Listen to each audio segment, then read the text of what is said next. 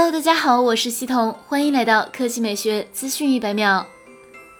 令外界期待的下半年主流旗舰中，华为 Mate 四十系列必然是不容忽视的存在。包括但不限于处理器型号和性能、外观设计、拍照表现等。今天傍晚，博主八零九零生活数码提前晒出了所谓对应华为 Mate 四十 Pro 的钢化膜照片，可以清楚的看到，Mate 四十 Pro 采用的依然是曲面瀑布屏。不过评论中有网友认为，看起来曲率比 Mate 三十 Pro 略有降低。本周有爆料称，Mate 四十 Pro 的屏幕抛弃了原先的刘海，而是使用了增大屏幕有效显示空间，同时技术难度更高的双挖孔，类似。现在的 P 四十 Pro，当然外观只是一个方面，Mate 四十 Pro 身上的看点还有非常之多，比如新一代麒麟的架构细节、性能增幅、快充功率、电池容量、背部摄像头的排布方式及器件组合、EMUI 十一系统以及华为自研首发的其他新技术等等。尽管存在不同声音，但粉丝普遍寄望华为能够在最快九月、最迟十月正式发布 Mate 四十系列，感兴趣的不妨拭目以待。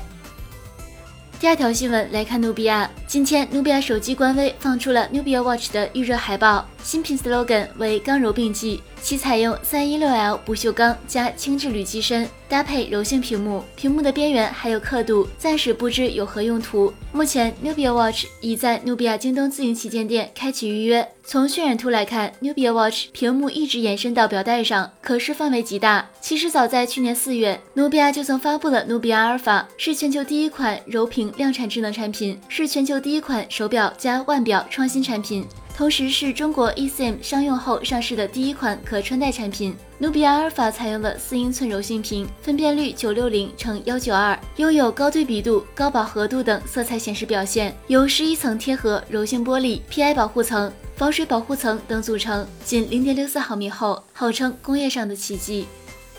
好了，以上就是本期科技美学资讯百秒的全部内容，我们明天再见。